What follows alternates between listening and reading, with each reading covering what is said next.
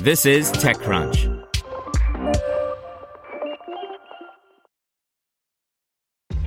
This episode is brought to you by ShipStation. You know, some things take a lot of work, like sending little robots to far off distant planets. And just as that's challenging, so too is running a successful e commerce business, especially when there's so much to do. So I want to introduce you all to ShipStation. Now, I love using ShipStation because of its easy to use dashboard, which makes managing orders and printing labels a breeze and super smooth. Oh, and the customer service is just out of this world. It's exactly what you need to help grow your business. Sign up for your free 60-day trial at shipstation.com slash technews. That's shipstation.com slash technews. This is TechCrunch. Google's loss to Sonos settles it. Big Tech has an IP piracy problem. By Adam Mossoff. Adam Mossoff is a patent law expert at George Mason University who has testified before Congress on the Stronger Patent Act and a senior fellow at the Hudson Institute. The U.S. International Trade Commission ruled on January 6 that Google infringed Sonos's patented innovations in wireless speaker technology. This may sound like an obscure legal ruling about a complicated fight over intellectual property, but it confirms a problem that threatens America's innovation economy and its international economic competitiveness. The problem? Intellectual property theft.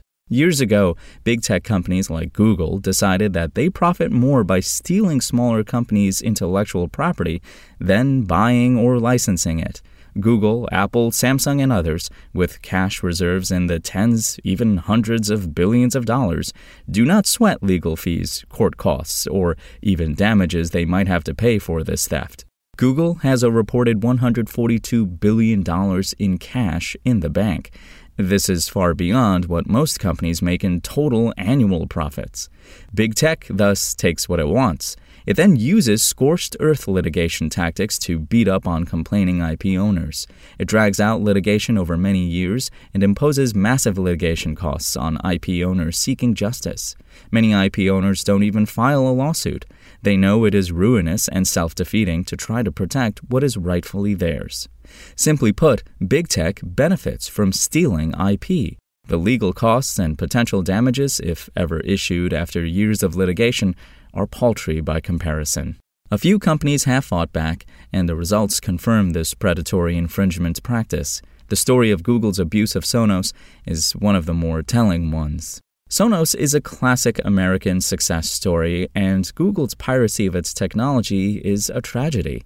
Sonos began as a disruptive startup in 2005 with its groundbreaking patented innovation in wireless speakers. It secured a licensing deal with Google in 2013 when Google agreed to make its music service, Google Play Music, work with Sonos speakers. But Google merely used this deal to gain access to Sonos' technology.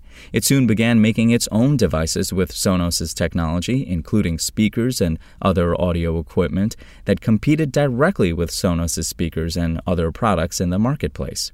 Google did not have Sonos' development costs to cover, and it could subsidize its new products and services with its massive profits from its search engine business. Thus, Google undercut Sonos' prices, a common commercial practice by patent pirates. Sonos first attempted to negotiate a deal with Google, asking Google to simply pay for a license fee for the technologies it pirated from Sonos. Google held out for years, dragging out negotiations while its profits ballooned and Sonos lost more and more money. Seven years later, Sonos was left with no choice but to defend its rights in court. Sonos sued Google in 2020. Sonos also sued Google at the International Trade Commission. This special court can move faster than regular courts in prohibiting infringing imports, but it can't reward damages. This past August, a judge at the International Trade Commission ruled that Google had indeed infringed five of Sonos' patents. Last week, the Commission reaffirmed this decision. Google still called Sonos' claims frivolous and promises to keep fighting. This is just one prominent example of big tech's illicit use of other people's patented technologies.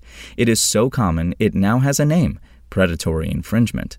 Legal scholars and policy wonks call it efficient infringement. In plain English, this is piracy.